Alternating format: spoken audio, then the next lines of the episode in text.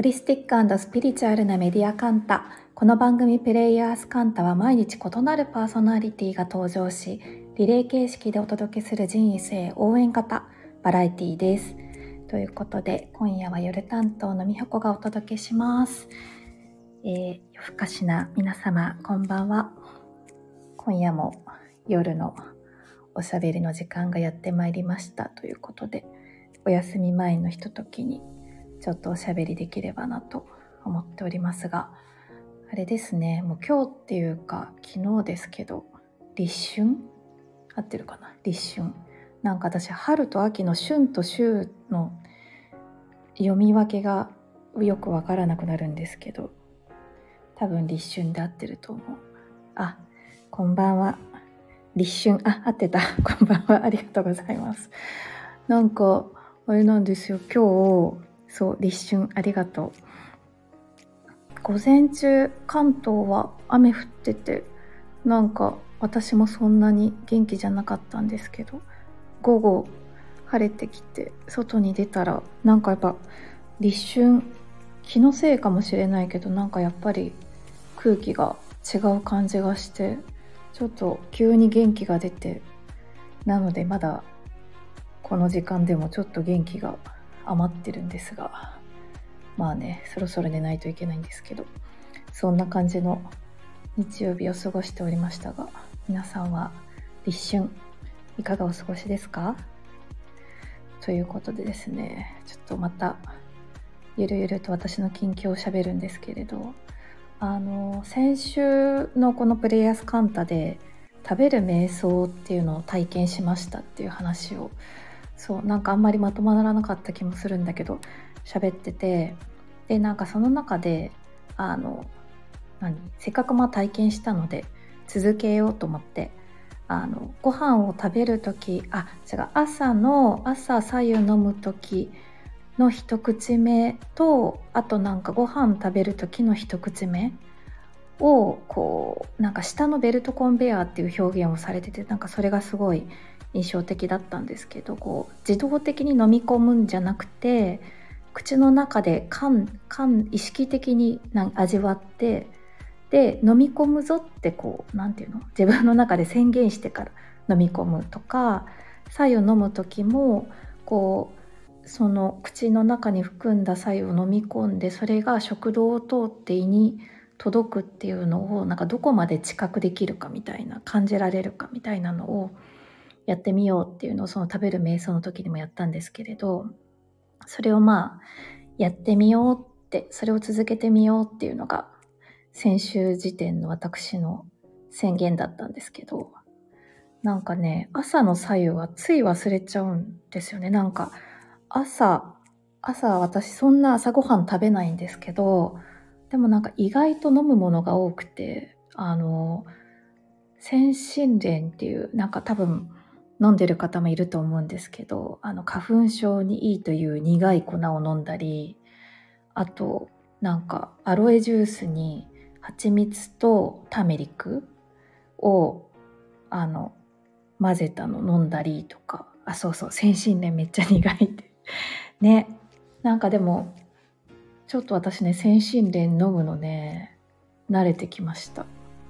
やっぱな口の奥の方に粉入れちゃうのがいいんじゃないかと思ってるんですけど。そうなんかねそんなこんなで朝なんか不思議な表現だけど飲むものが多くてついなんかあこれも飲まなきゃこれも飲まなきゃみたいな感じで全然マインドフルじゃない朝を過ごしてるのでそう朝の際は忘れがち。だなって今思いました。どうやって味感じないようにするか研究してる。そうだよね。なんかね。ね。でもなんか私すごい何て言う天の弱っていうかあのひねくれてるなって自分が思うのがちょっと苦いっていうのも楽しかったりするんですよね。何これなんか。どんなどんな思考を告白してるんだって感じですけれど。なんでねそのあの苦みも楽しかったりしております私。今一言で M っていう コメントいただいたんですが今そう私も自分で言いながらねそう思ったよ。でもちょっと言わないように飲み込んだけどそう思います。なんか苦味を感じるっていうのも楽しいよねっていうそんな朝。そうそうそういうわけでね左右の時はちょっと全然マインドフルじゃないなって思った。であとご飯食べる時の一口目は意外となんだろうな。やれる時はやっておりますね。けどなんかそう思ったのがキチキチしすぎない程度でいいかなと思ってるんですけど。でもなんか一口目丁寧に食べるとそれはそれで何て言うの、まあ、一口目丁寧に食べられる状態自体がなんかいいっていうか。なんか本当に忙しい時ってそれどころじゃないじゃないですか。なんでそう食べられるご飯いいよねみたいなそういう感じ。あ美穂子の M って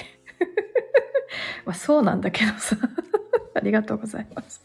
そうね、苦味もね、苦味も美味しさよね。なんか、あ、すんごい話飛ぶんですけど、うち、もう、もう亡くなってるんですけど、おばあちゃんの名言集があって、なんか、あの、私が最もいいなと思ってるおばあちゃんの名言は、働くは人を、ん？旗を楽にすることだよって言ってたってお母さんが教えてくれたんですけど、旗ってなんか周りの人をだから働くっていうのは周りの人を楽にするが働くなんだよって言ってたっていうあのすごい働き者のおばあちゃんがいたんですけど。あでねなんで今おばあちゃんの名言集の話をしたかっていうともう一個なんか「春は苦味」っていうのがおばあちゃんの名言っていうかなんか「春は苦味」って言ってたって言ってたのを今思い出しました。ねだから苦味も味わってまいりましょう。あそうねフキノトウとかいいよね山菜とかね。いいよね。体が欲するよね。そうなのよ。なんか体が欲する感覚いいよね。フキノトウ味噌美味しい。ちょっとなんかあれだわ。今私私一人なんて言うんだっけそういうの。食食テロって言うんだっけ。急になんかふきのとう味噌おにぎりにふきのとう味噌塗ってあるの食べたくなっちゃってどうしようって思ってる。あそう飯テロ。飯テロ。ありがとうございます。飯テロ。そんな感じ。次の話題に移りたいと思います。あれな今日は3本立てなんですよ。ちゃんとね話したいことメモったから。続けます。2つ目はふきのふき味噌とかお土産屋さんでは買いたくなる。わかる。なんかなんていうの？それこそおばあちゃん的な人が作ってくれたやついいよね。サザエさんみたりかな？何本立ての話かな？3本立て。春はあけぼの。あ春はあけぼのみたいってもコメントいただいたんですけど。なんか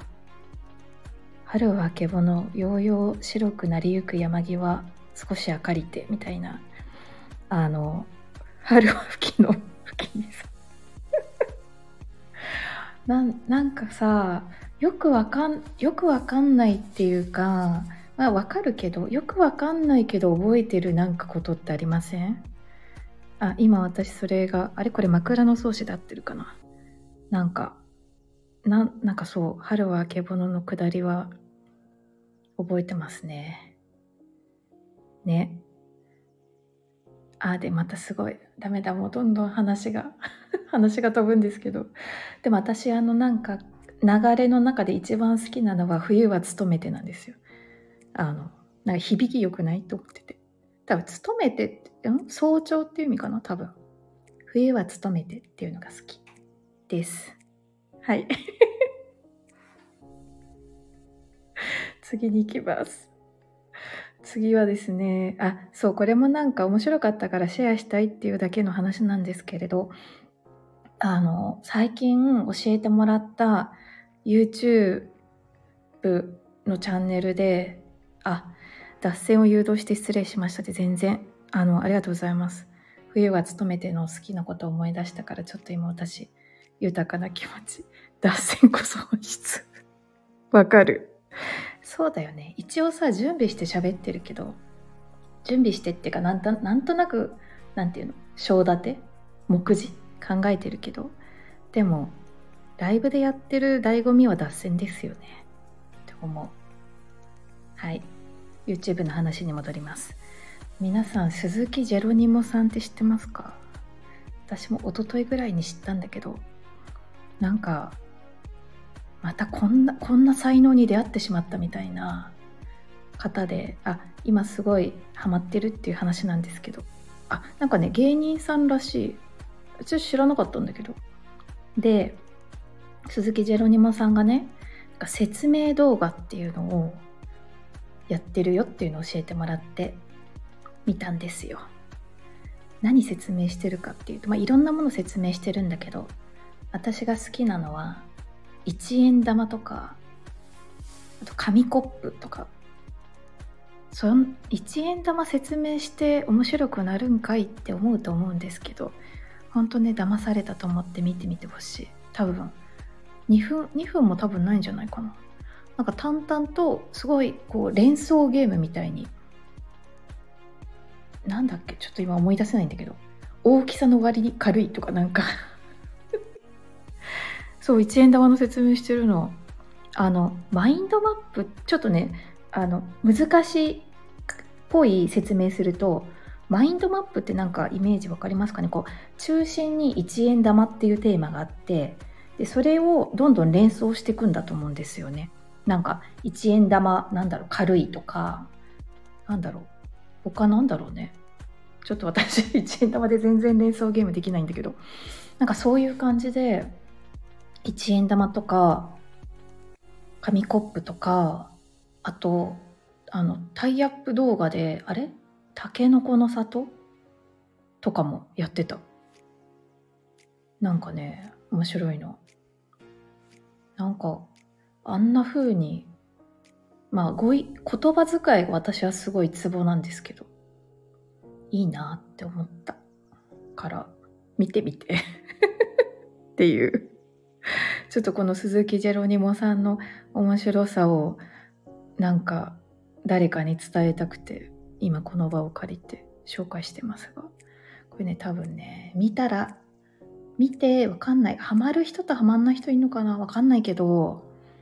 あのいいなって思ったからぜひ見てみてください。騙されたと思って。ねだからああいう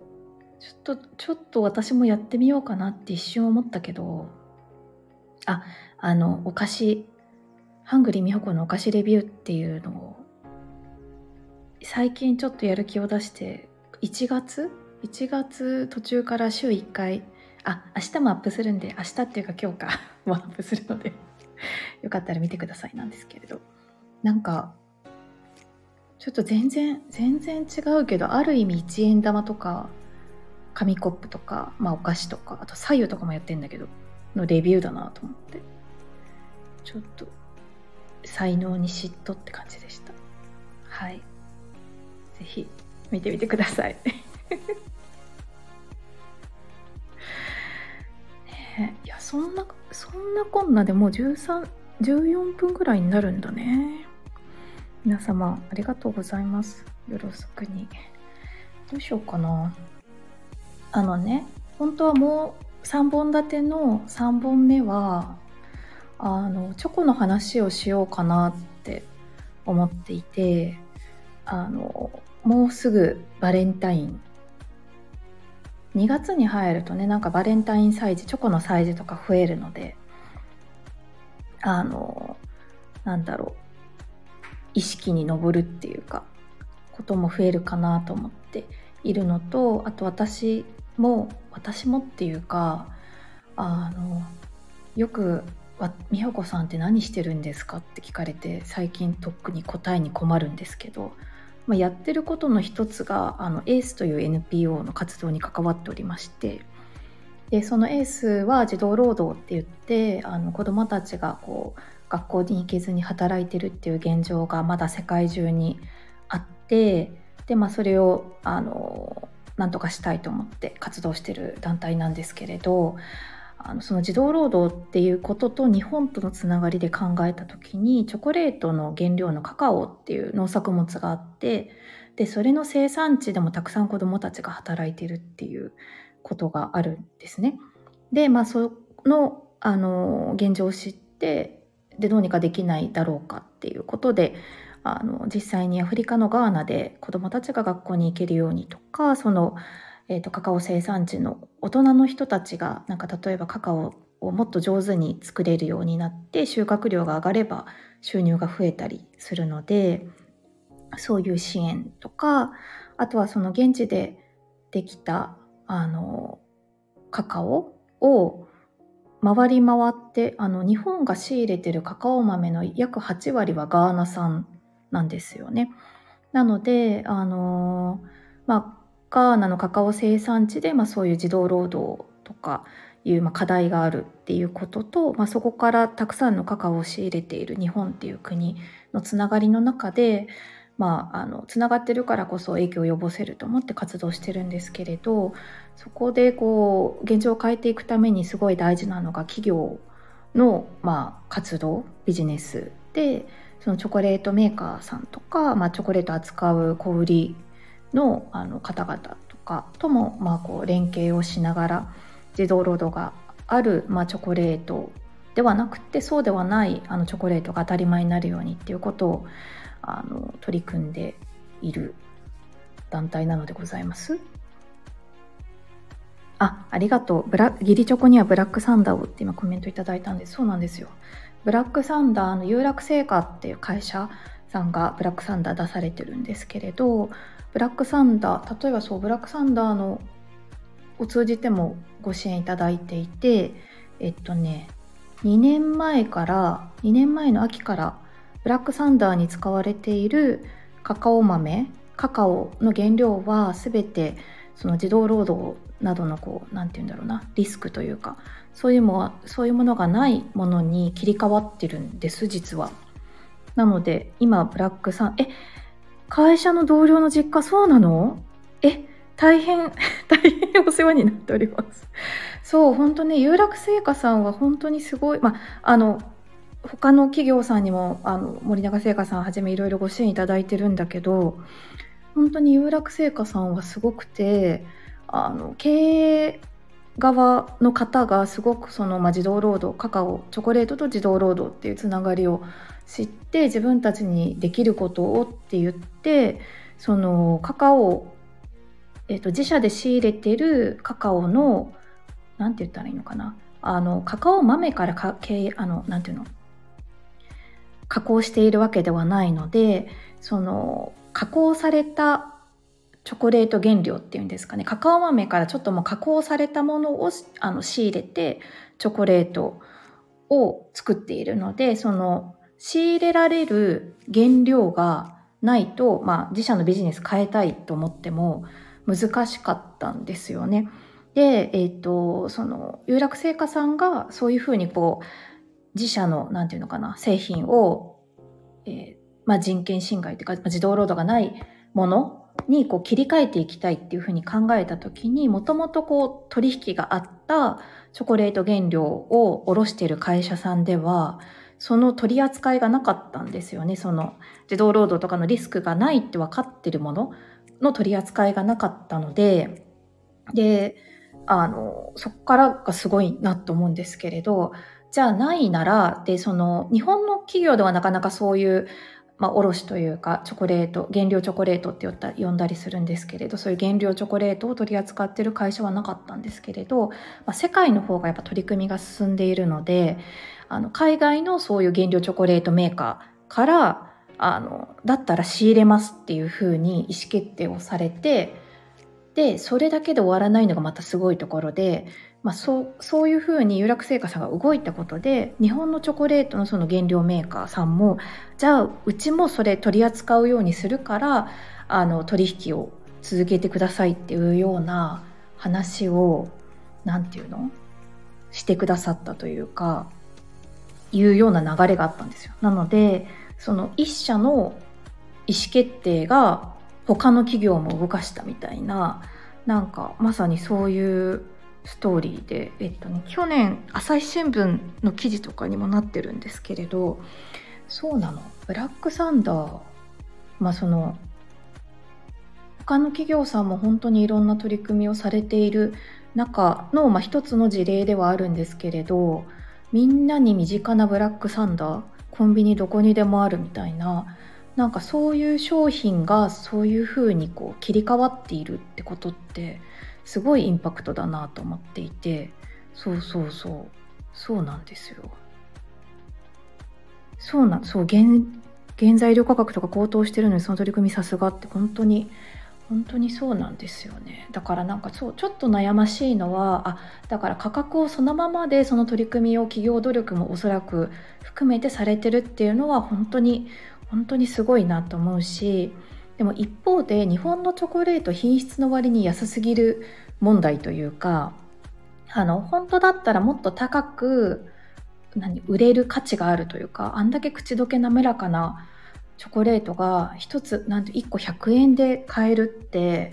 なんてちょっとおかしいっていうと言葉が難しいんですけれど本当はもっとあの支払なんていうのかな支払ってもいいっていうか価値は高いはずなんですけれど、まあ、いろんな経緯というかもともと安く売られちゃってるっていうこともあってそこのなん価格転嫁っていうんですかね。なんかその企業企業さんがいろいろやっていることを価格に乗せていくことが難しい現状があるみたいなそういうのもあるなと思ってるんですけれど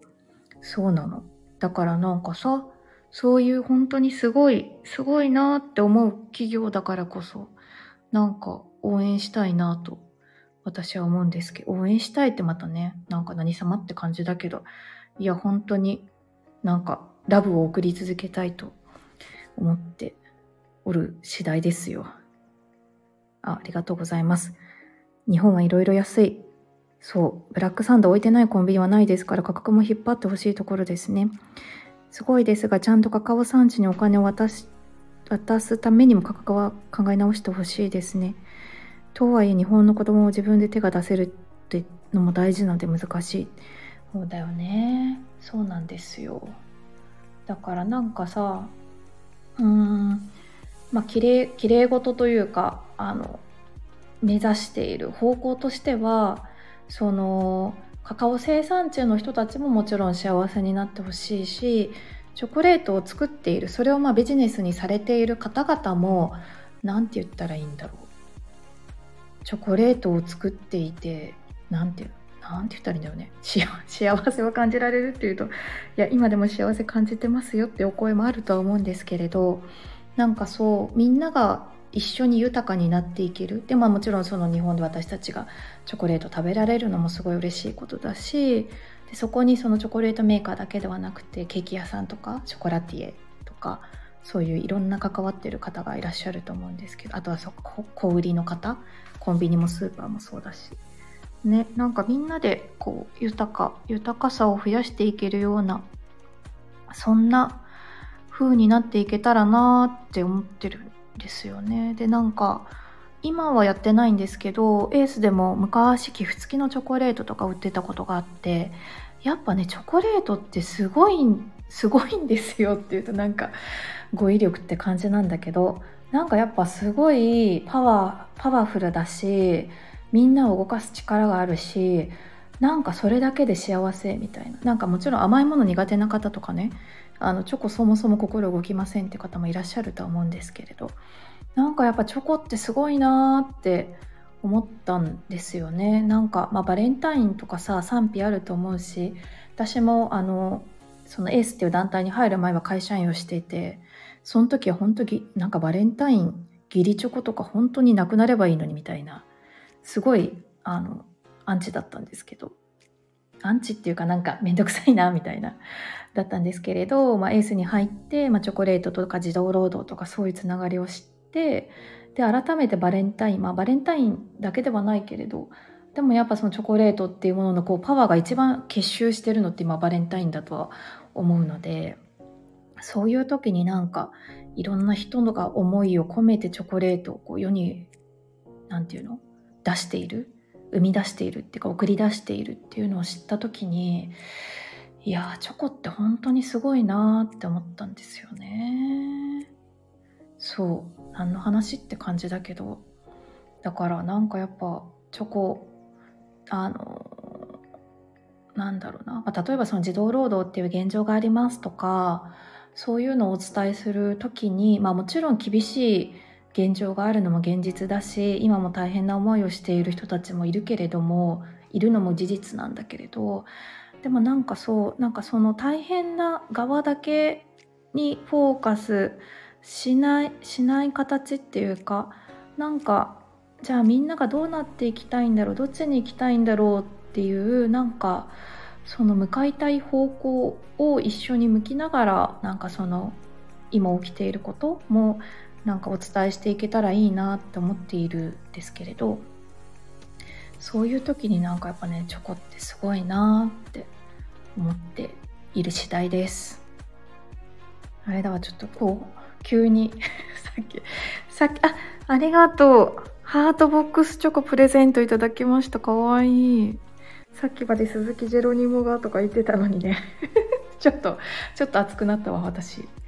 そうなんですよ。なので皆様ねなんかチョコ食べる機会とか増えるやもしれぬのですがそんな時にまずはチョコでご自身が満たされそしてこれどんな人が作ってんのかなとかちょっと考えたりとか。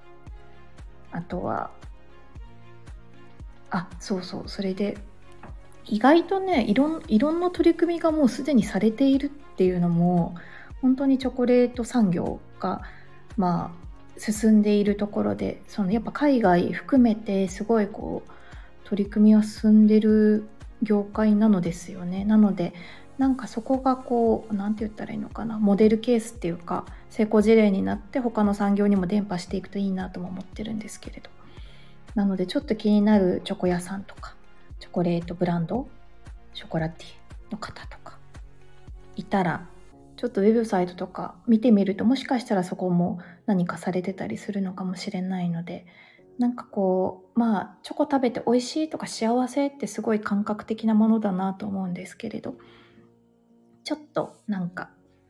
なんだろうあれこれってどんな人が作ってんのかなみたいなことにも思いを馳せる時間をあの冒頭に話した私の食べる瞑想じゃないですけれどちょびっと持っていただけたらいいなと思っております。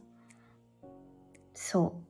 あでねなんで今日チョコの話しようかって思ったかっていうと先週、まあ、バレンタイン前後ってそういう話を機会をそういう話をする機会が私もあの何回かありまして先週ちょっとその話をしたんですよね。あのオンラインで講演みたいな感じでお話しさせていただいたんですけれど。でその時にいただいたご質問でなんか山下さんはどういうことを気にしてお買い物されてますか？みたいなことを聞いてもらった時に紹介してもらったしょじゃ紹介した言葉があってあの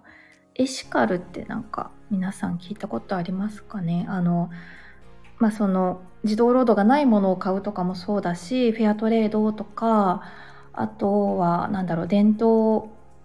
工芸みたいななんかそういう文化に根ざしたものを買うもそうだしリユースとかリサイクルとかも含まれると思うしあと地産地消とかも多分含まれる割と広い概念だと思っていてあのエシカルって、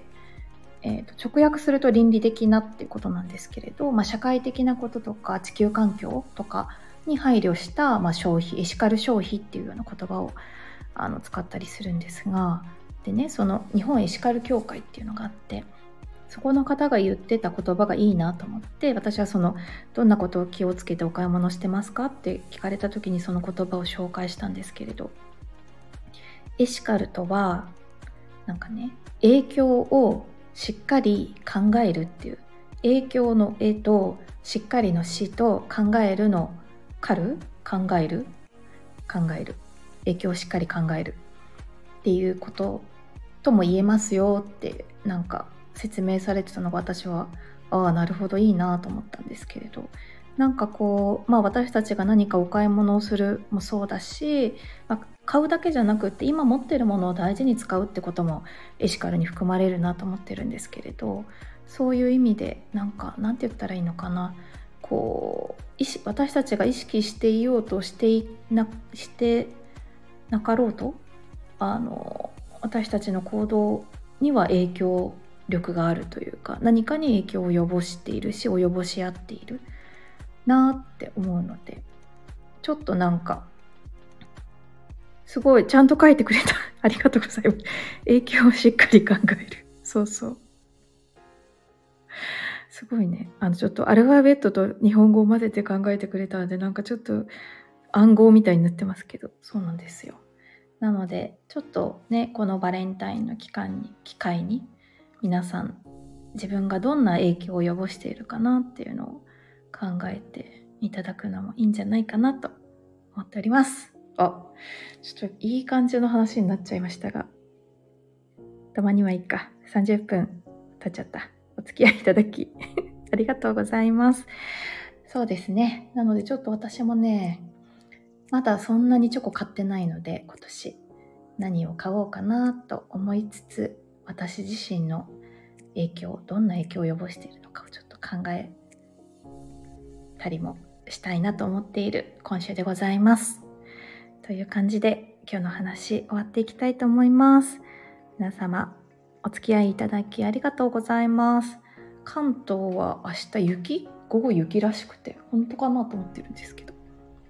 暖かくして過ごしていきましょう。ということで2月も始まりましたのでそしてあれですねあれ？今日今日旧正月なのかな？立春ってそういうこと？あのいろんな意味で2月新しい年始まったなという感じもあるので私もちょっと1月はなんかねなんだろう。すごい生産的なことするっていうよりはなんか好きなことやりたいことちょっとなんだろう。うちにこもるまでいかないんですけれどなんかそう中でいろいろ試してみた1ヶ月だったなと思ってるんですが2月もうちょっとね行動していきたいなと思っております。という感じで今日のお話終わります。また来週。来週？今週？どこかで。お耳にかかれお耳にかかれたら嬉しいです。ということで今日もお付き合いいただきありがとうございました。夜担当のみやこがお送りしました。おやすみなさい。